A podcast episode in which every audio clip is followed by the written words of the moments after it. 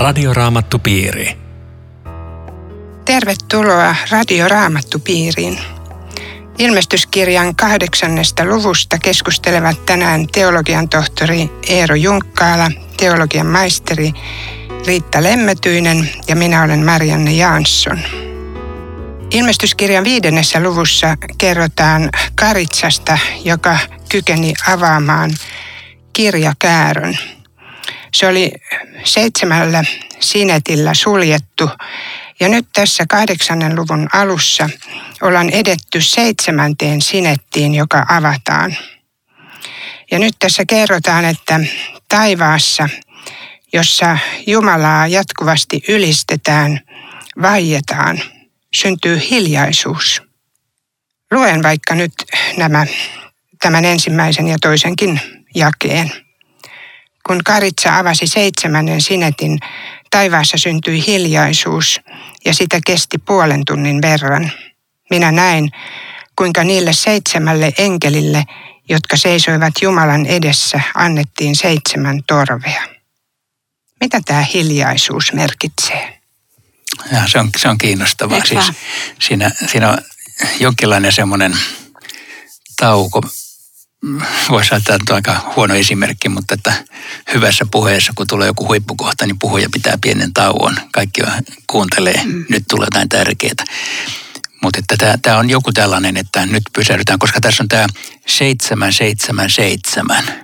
Ja seiskahan on koko ajan ilmestyskirjassa tällainen merkittävä täydellisyyden luku, että mä ajattelen näin, että äh, kun viimeinen sinetti avautuu – niin siinä tulee tämä pysähdys. Nyt alkaa ikään kuin dramaattiset, tärkeät vaiheet.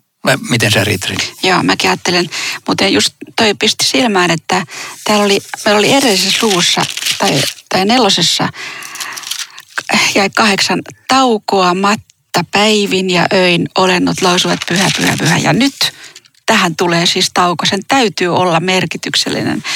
Ja mulle tuli mieleen siis, kun tämä tapahtumathan vyöryy ja ne on, ne on aika kamalia, että olisiko se semmoista pyhyyden tunnetta ja valtavaa myötätuntoakin, mitä maailmaa tulee kohtaamaan, koska tämä luku päättyy voihuutoihin. Ja en mä tiedä, onko tämä pois sulle tai jos mulle tuli Lutherkin tässä mieleen, kun hän sanoi, että Jumala kutsuu ihmistä hyvällä, tekee oikein käden työtä, kutsuu ihmistä vasemmalla kädellä, antaa kuritusta vastakäymisiä. Mutta kun Jumala vaikenee eikä käytä kumpaakaan kättä, niin se on pahin mahdollinen vaihtoehto. Kelle tahansa ihmiselle Jumala on hiljaa eikä enää puhu. Se on aika kova. Eikö se Joo, kuitenkin musta tuntui hyvältä myöskin toisena, minkä sä sanoit, että tässä on joku tämmöinen niin myötätunnon, myötätunnon sävy ikään kuin alussa ja lopussa tässä luvussa, että että vaikka nämä kuvaukset, mitä jatkossa tulee, niin ne on ihan karmeita. Ne on niin karmeita, että tekisi mieli panna radiokiikkohta. mutta mutta tota, siinä on kuitenkin jokin tällainen, että Jumala on sittenkin rakkaus, vaikka me kyllä ihmettelemme näinä, näinä näissä luvuissa, että voiko hän olla. Joo. Sitten hän puhaltaa torveen. Siis tämähän ei ole ensimmäinen kerta, kun joku puhaltaa torveen. Sä tiedät vanhasta testamentista varmaan heti, milloin puhallettiin. No sieltä puhallettiin eri yhteyksissä. Puhallettiin Jerikon hävityksen yhteydessäkin torviin, mutta sitten puhallettiin myös, kun seurakuntaa kutsuttiin koolle. Ja se torvensoitto tässä ei varsinaisesti vielä ole, koska se on se viime, viimeinen pasuuna, joka, joka soi. Se on niin kuin seitsemäs merkkisoitto tavallaan. Mutta se on aika jännä, että ei, ei oteta niin kuin vaihtoehtoisesti fakottia tai, tai tota klarinettia, vaan se on aina se torvi jossa lähtee liikkeelle tai riemuvuosi alkaa tai No joo, ei niillä kato ollut mitään fakotteja, niillä oli vaan se oin, oinaan sarvi, mihin ne puhalsi. Mutta torvesta sielläkin puhutaan. Kyllä, se kyllä. On hälytys, kyllä, kyllä. yleinen hälytys. Ja, ja sitten on se viimeinen pasuuna Paavalilla. Mutta ennen kuin nämä torvet alkaa soida, niin nythän tässä tulee vielä, vielä joku muu enkeli areenalle. Mä luen tästä. Vielä tuli yksi enkeli, joka asettui alttarin ääreen kädessään kultainen suitsutushastia. Hänelle annettiin paljon suitsuketta, jotta hän valtaistuimen edessä olevalla kultaisella alttarilla liittäisi suitsutusuhrin kaikkien pyhien rukouksiin.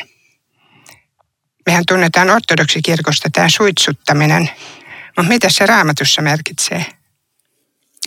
Kyllähän se taitaa olla rukouksen vertauskuva läpi raamatun.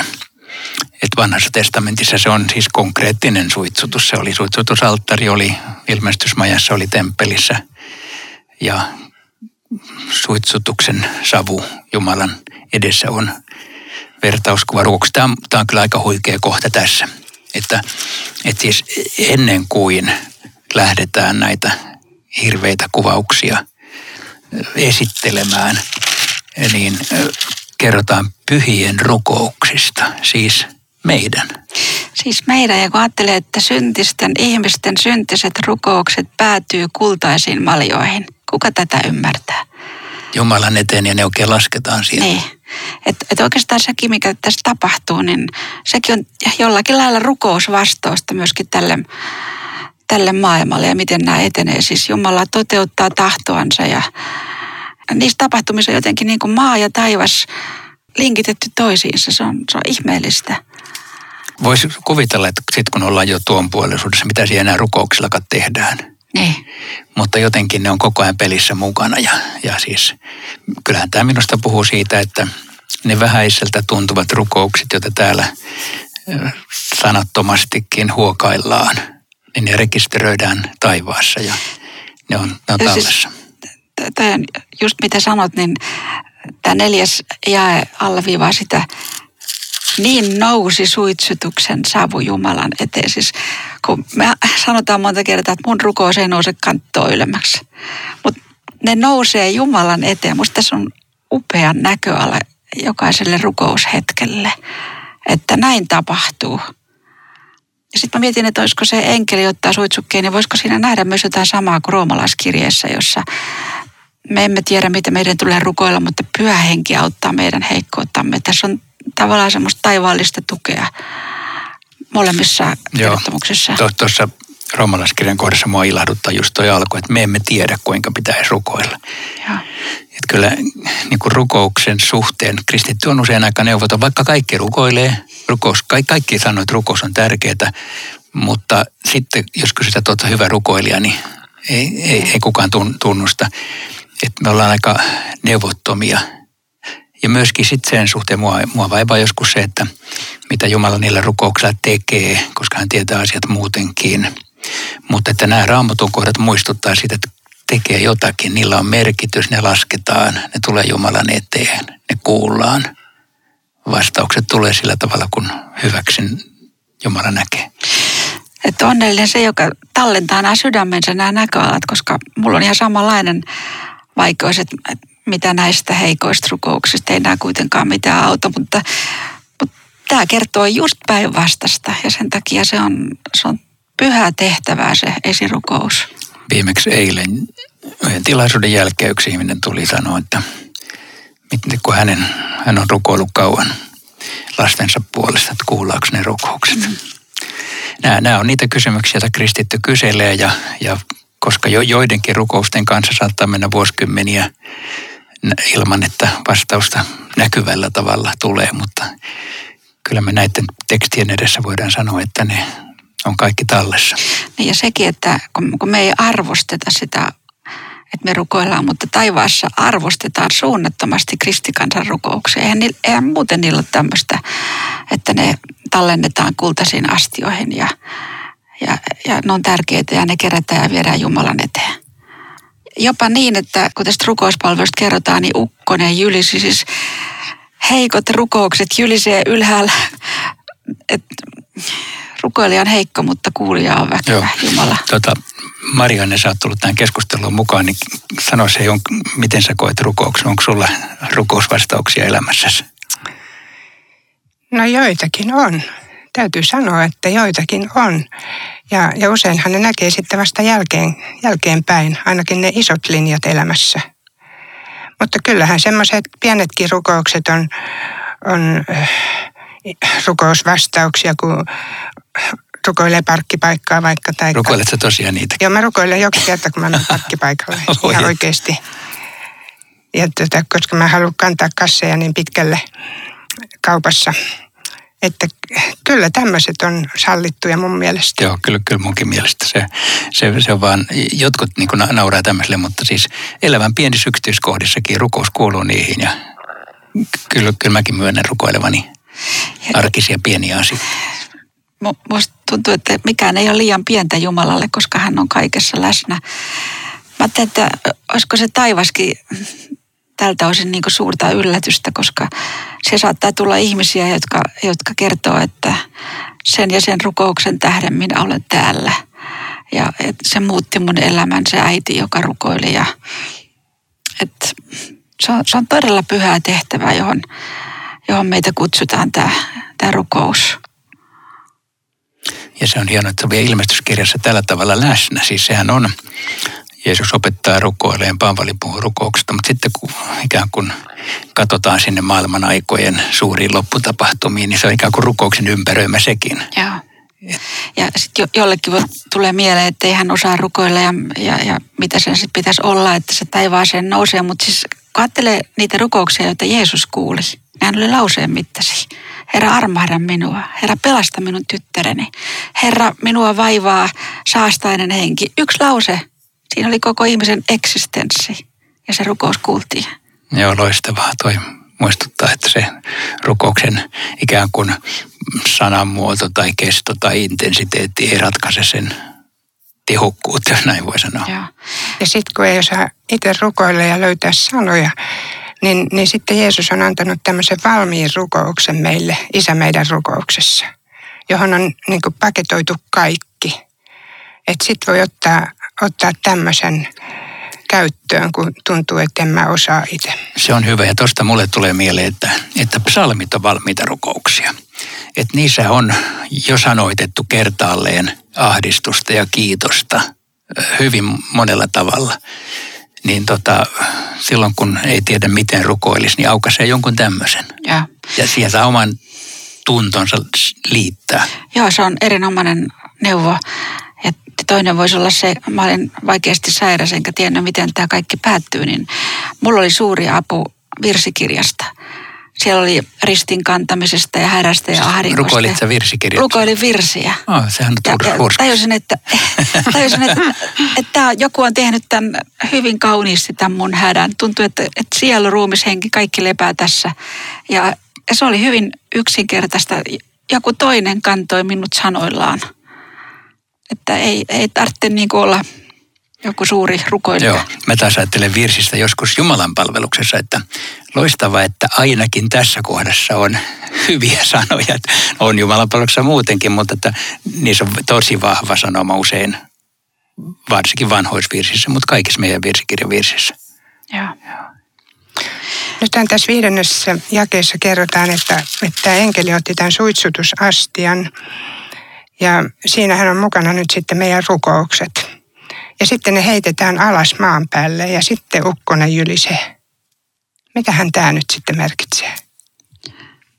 Et ensin rukoukset nousee ylös ja nyt tapahtuu jotakin, joka tulee alas. Niin. Et siis voisiko tässä olla kyse kuitenkin, jos kristikansa on rukoilu, että Jumalan oikeudenmukainen tahto tapahtuisi maailmassa, että nyt se sitten näissäkin tapahtumissa toteutuu? Vai, vai mikä sun selitys olisi? Joo, en, en keksi parempaa kuin toi, mitä sanoit. joo, joo, toi oli hyvä. Toi oli hyvä, mitä sä sanoit, että, että niillä on jokin tällainenkin, tällainenkin merkitys, että Jumalan. Me rukoillaan, tapahtuko sinun tahtosi, tulkoon sinun valtakuntasi. No, nyt, nyt, nyt tapahtuu, tapahtuu. nyt tulee. Ja. Joo. Ja, ja tulihan on raamatussa useimmiten, eikö se ole Jumalan vihan ja tuomion symboli, että viittasi just siihen, että tapahtumissa on kyse just tuomiosta. Näin, näin varmaan on. Tämä on Radioraamattu Piiri. Ohjelman tarjoaa Suomen raamattuopisto. www.radioraamattupiiri.fi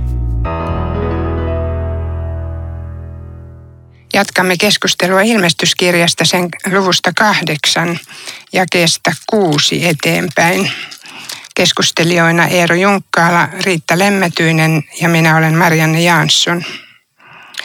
Nyt sitten tulevat nämä torven soitot. Seitsemän enkeliä puhaltaa torveen ja tässä nyt sitten tässä luvussa kahdeksan tulee neljä soittajaa. Nämä ovat aika kamalia suoraan sanoen. Tulee rakeita ja ynnä muuta luontoon liittyvää tässä aluksi. Ihan tulee mieleen nämä Egyptin vitsaukset, kun tätä lukee. Aivan ilmeisesti näillä on, on yhteys siihen. Siis ilmestyskirja muutenkin on koko ajan täynnä vanhan testamentin kuvia, siis samoja symboleja kuin siellä, mutta jollain tavalla myöskin niin, että ikään kuin ne toteutuisi uudestaan. Siis jos mä otan yhden toisen esimerkin. Vanhassa testamentissa on vedenpaisumus siellä alussa. Jumala lupaa, että ihan koskaan enää tee tätä samaa uudestaan, paitsi viimeisellä tuomiolla – silloin vedellä myöhemmin tulella.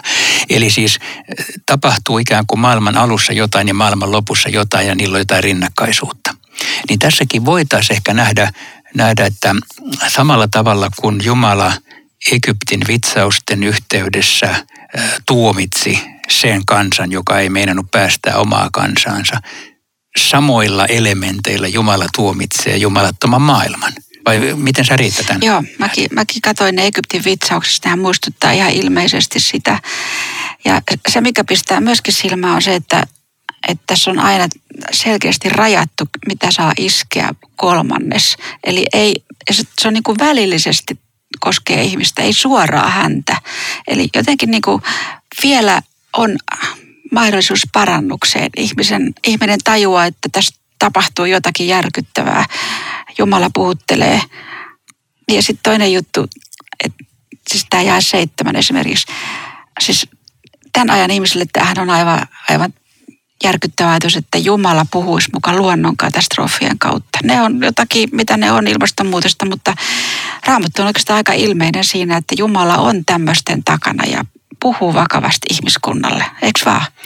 On ja kyllä tässä tulee mieleen myöskin se, kun me on puhuttukin tästä, että Jeesuksen lopun aikoja koskevissa puheissa on näitä maanjäristykset, sodat, siellä on luonnonmullistukset ja, ja monenlaisia tämmöisiä katastrofeja. Ja, ja sitten ihmiset ajattelevat, että okei, onko niitä riittävästi ollut, että Jeesus voisi tulla. Mun mielestä vastaus, että kyllä on ollut, niitä on ollut aina. Ja ne on aina olleet merkkejä. Siis jokainen ja. sota, jokainen luonnonkatastrofi, jokainen tsunami, se on Jumalan puhuttelua ihmiskunnalle. Herätkää, tajutkaa, että tuomiot voivat tulla ja tämä on ikään kuin esimakua taikka siis muistutusta siitä, että ihminen ei ole luonnon herra ja ja näin ollen toivottavasti nämä ajaa ihmisiä, niin kuin tässäkin luvussa ja seuraavassa puhutaan siitä, että ne, ne, ne ajaa ihmisiä Jumalan luokse. Kaikki ei tosi mene. Ja. Et näinhän tätä varmaan pitää lukea. Enkelit on tässä Jumalan työssä, mutta ei, ei varmaankaan eikä ollenkaan niin kuin kostajia, vaan Jumalan pappeja toteuttamassa jotain, minkä Jumalan pyhyys on, on nähnyt hyväksi. Ja tämä kaikki tästä voisi sanoa, että tämän voisi välttää, jos ihminen kuuntelisi hyvällä. Ei tarvitsisi mitään. Koko ilmestyskirja olisi aivan toisenlainen, pelkkä taivaskuvaus. Jos me uskottaisiin hyvällä, mutta tätä tarvitaan. Aika, aika kiinnostava näkökulma. Että siis, jos me olisimme uskoneet, ei tarvitsisi tuomiota. Tämä on tietenkin totta. Ja. Joo.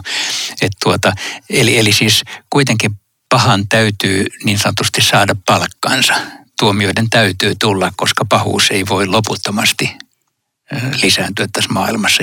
Sen niin kuin, tämmöinen oikeustaju jo sanoo, että jotakin, ja, ja. jonkun pitää puuttua ja tässä kerrotaan, kuka puuttuu. Sittenhän tässä on tämmöinen tähti, joka putos,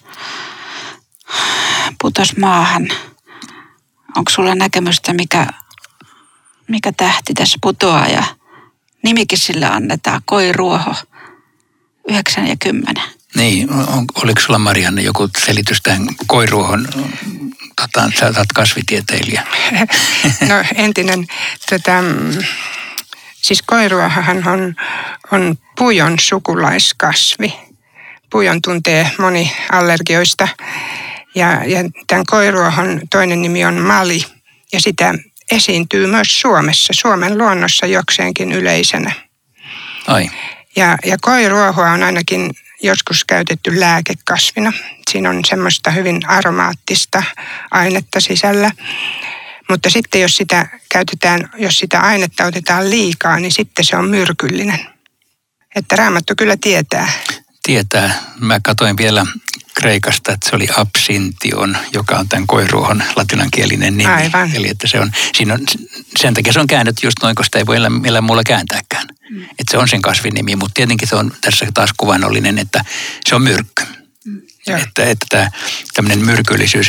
Muuten äh, vanhassa testamentissakin esiintyy tämä koiruoho muutaman kerran, muun muassa Jeremia 9.14 sen tähden sanoi Herra Sebaat, Israelin Jumala, minä syötän heille karvasta koiruohoa ja juotan heille myrkyllistä vettä, joka on myöskin kuva Jumalan tuomiosta, että se, se näyttää olevan raamatullinen ilmaisu tästä. Mutta mut mitä se nyt tässä sitten tarkkaan ottaen tarkoittaa, niin se on vielä siellä vähän eri asia. Niin se liittyy jotenkin tuohon tähteen, että siitä voi ajatella, ajan ihminen ajattelee, että meteoriitti tippuu tai sitten jos on joku tämmöinen henkilöhahmo niin kuin seuraavassa luussa. Mutta niin. vanhassa testamentissa on, on näitä vuorisyöksyjä mereen ja se on, oli Paapelin maailmanvalta ja tuleeko sinulle näistä mitään mieleen? Ää, ei niinkään, mutta tietenkin eka ajatus mulle tulee näistä, että nämä voisi ihan hyvin sopia tämän ajan tai lähitulevaisuuden tai kauemman tulevaisuuden kuvauksiin, että, että meri, meret tulee siis myrkylliseksi. No sehän on saastumista, jos, tai, tai, tai kenties radioaktiivinen säteily. Sitähän on myös viitattu, että, toi, että Tsernobyl tarkoittaisi koiruohoa. Niin se venäjäksi jopa tarkoittaa koiruohoa, että näin se on aika jännä juttu. Näin mä oon ymmärtänyt, että kyllä se voi olla kyllä jonkinlaista Jumalan huumorintajua, että, että siinä on tällainen ikään kuin ennakkokuva siitä, että tämän tapaisia asioita tapahtuu ja näin. Mutta tässä on niinku semmoinen väkevä Jumalan piiritys, kun, kun ajattelee näitä, tätä loppulukua. Maa, vesi, tuli, ilma, kaikkiin kohdistuu tämmöisiä järkyttäviä luonnonmullistuksia. Että Jumala niinku piirittää ihmisen ja ottaa niin väkevään puhuttelun, jää kuuntelemaan. Ja viisi kertaa tässä sanotaan myöskin aina, että kolmannes. Että se on Joo. jotenkin hyvin... Joo, mä, mä, mä en tiedä mitä se merkitsee, tai tietenkin se merkitsee kolmannesta, mutta, mutta sekin voi olla symbolia, niin kuin tämä seitsemän on symbolia, mutta toi, varmaan toi, mitä sä sanoit, että se on niin kuin määrä, että, että Jumala, Jumalalla on mitta. Se, se ainakin puhuu siitä. Mutta hei, mitä te ajattelette tämmöisestä, mitä mä mietin, kun mä luen näitä tosi vaikeita juttuja. Että miten näitä oikein pitäisi tulkita noin niin kuin yleisesti ottaen. Niin mä mietin tällaista, että tässä on ainakin kolme teoreettista mahdollisuutta näiden kanssa niin kuin ymmärtää. Yksi on se, mikä ekaksi tulee yleensä aina mieleen ja mikä se todennäköisesti onkin ehkä, että näin tulee kerran tapahtuma. Kerran meret muuttuu vereksi ja kolmannes ainakin ja niin edelleen. Näin kerran tapahtuu ja sillä selvä. Se on mahdollista, se on todennäköistä. Siinä tulkinnassa on minusta yksi ongelma. Se on se, että kun Jeesuksen tuloa pitäisi edeltää nämä tapahtumat, niin okei, me voitaisiin olla aika iisisti toistaiseksi. Ei Jeesus nyt ihan heti voi tulla, kun meidät ei ole vielä toistaiseksi kovin pahasta, pahassa jamassa ja ei tämmöisiä putoillut taivaalta. Eli ei Jeesus siis tule vielä pitkään aikaan. Tämä on ongelma, koska, koska hän tulee aikana, jota kukaan ei arvaa. Mutta se on silti mahdollinen tulkinta. Toinen mahdollinen tulkinta voisi olla sellainen, että näitä on tapahtunut pikkuhiljaa viimeisen 2000 vuoden aikana. Eli tämä olisi ikään kuin tämmöinen teleskooppimainen kuvaus, että ensimmäinen maailmansota oli jo tätä ja toinen maailmansota oli tätä ja Hiroshima oli tätä ja, ja tsunamit on ollut tätä ja, ja saasteongelma Itämeressä on tätä. Eli se, niin kuin, se on koko ajan läsnä jo. Ja, ja meidän ei tarvitse niin löytää, missä, milloin tulee kolmasosa, vaan se on Jumalan mittari, joku Jumalan mittaa Itämeren saastumistahan nyt, nyt on riittävä piste, siinä, siinä meni. Siinä voisi olla. Tämä on, tämä on toinen. Kolmas tulkinta, joka on ehkä, ehkä vielä epätodennäköisempi, mutta että nämä on vielä enemmän symboliikkaa. Että nämä on vain kuvauksia siitä, että paha lisääntyy maailmassa. Antikristillinen myrkky leviää niin, että kohta me emme erota oikeaa ja väärää. Et siis mä sanomalla näin, mä yritän miettiä sitä, että meidän ei välttämättä tarvitse aja odottaa konkreettisia ka- kaauksia ennen Jeesuksen tuloa, vaan voi olla, että ne on jo tapahtumassa. Mitä sanotte? Hei, tämä voi olla vähän, vähän liian rohkeata. Tässä onkin se vaikeus ilmestyskirjan äärellä, että kukaan ei voi sanoa, että minä tiedän sen ainoan oikean tulkinnan. Ei edes radioraamattu. Ei voi sanoa. Ja itse mä ajattelen, että olisiko, olisiko tässä mä kokisin niin kuin viisaaksi sen, että, että tässä, tässä on varmaan kyse myöskin tämmöisestä heresian leviämisestä, eksytys, joka, joka, sitähän Jeesuskin puhuu hyvin vakavasti. Mutta sitten siihen liittyy myöskin tämä aika ja, ja kaikki tämmöiset katastrofit, että se on varmaan sekä että. Ja ilmestyskirja on jokainen aika voinut sovittaa itseensä Toi oli hyvä pointti. Että ilmestyskirja on luettu 2000 vuotta. Ja jokainen sukupolvi on löytänyt näitä merkkejä omasta ajastaan. Ja, ja voitaisiin jopa sanoa, jokainen sukupolvi on tavallaan ollut oikeassa. Ne on tavallaan ollut oikeassa, sillä Jeesuksen tulo voi tapahtua minä hetkenä hyvänsä. Ja. Eli ne, jotka on odottanut Jeesusta edellisten sukupolvien aikana, ei ole ollut väärässä, vaan oikeassa. Ja. Ja jos me odotamme, me olemme oikeassa. Ja. Mutta jos luette jakeen 12, kolmannes auringosta, kolmannes kuusta ja kolmannes tähdistä sammui. Tämä nyt ei ole ainakaan vielä tapahtunut. ei olekaan, ei ole, eikä noista muistakaan ole, ole mitään varmuutta. Ei Hiroshimassa varmaan, ei se kyllä mikään tippunut, mutta aurinko sumeni kyllä. Joo, niin ja siis tästä mä kyllä sanoisin, että se ei, ei tarkoita sitä, mitä se sanoo. Mä sanon vähän röyhkeästi, koska ei tähde putoa taivaalta. Ei, siis, ei semmoista ilmiötä voi tapahtua, mm. mutta se on, se on kuvannollinen puhe kosmisista mullistuksista, jotka jollain tavalla, Jeesus puhuu näistä samoista. Että et jotakin tämmöistä siis niin dramaattista tapahtuu, että, että se tulkitaan näillä sanoilla. Ja. Voi olla, että aurinko pimenee. No se voisi olla, että menee, menee niin sakeaksi ilma, että ei näy aurinkoa. Niin. Sekin voi riittää. Pekingissähän se on jo arkipäivää. On päiviä, jolloin ei aurinko näy. joo, joo. Tähän on pelottavaa. Päivä menetti kolmanneksen valostaan. Niin on. Ja kun vanha testamentti nimenomaan käyttää näitä luontokuvaa ja valo Jumalaa. Hei muuten, ennen kuin tämä ohjelma päättyy, niin tekisi mieleen vielä ottaa tämä, tämä viimeinen jaa, jossa huudetaan kovalla äänellä, voi voi. Voi niitä, jotka asuvat maan päällä vielä tulevat torvet soimaan, vielä puhaltaa torvensa kolme enkeliä. Siis tämähän on järkyttävää. Tämä on kyse Jumalan tuomiosta, mutta mulle tuli niin mieleen se, kun, kun, kun Jeesus lausui tuomio Jerusalemissa. Hän teki sen kyyneleet silmissä. Eli kun Jumala tuomitsee, niin siinä on, siinä on tämä hirveä voi voi, kun muuta ei voi tehdä. Että tämä pitää niin kuin jotenkin painaa sydämeensä, että Jumalan rakkaus on pakotettu tähän. Eli, eli me sanomme kuitenkin, että Jumala on rakkaus, vaikka se ei aina siltä näyttäisi. Ja. Radioraamattu piiri. Rukoiletko Eero vielä loppuun? Joo, Herra, kyllä näiden tekstien edessä me painamme päämme alas ja sanomme, että emme paljon ymmärrä, mutta sen ymmärrämme, että sinä olet kaikki valtias pyhä Jumala ja sinä olet myös rakkaus. Kiitos, että rakastat meitä. Kiitos, että kuulet rukouksemme. Kiitos, että varjelet omasi tässä maailmassa hyvin loppuun asti. Aamen. Kiitos taas mukana olosta. Tavataan ensi viikolla tähän samaan aikaan. Jumalan siunausta elämääsi. Radioraamattupiiri. www.radioraamattupiiri.fi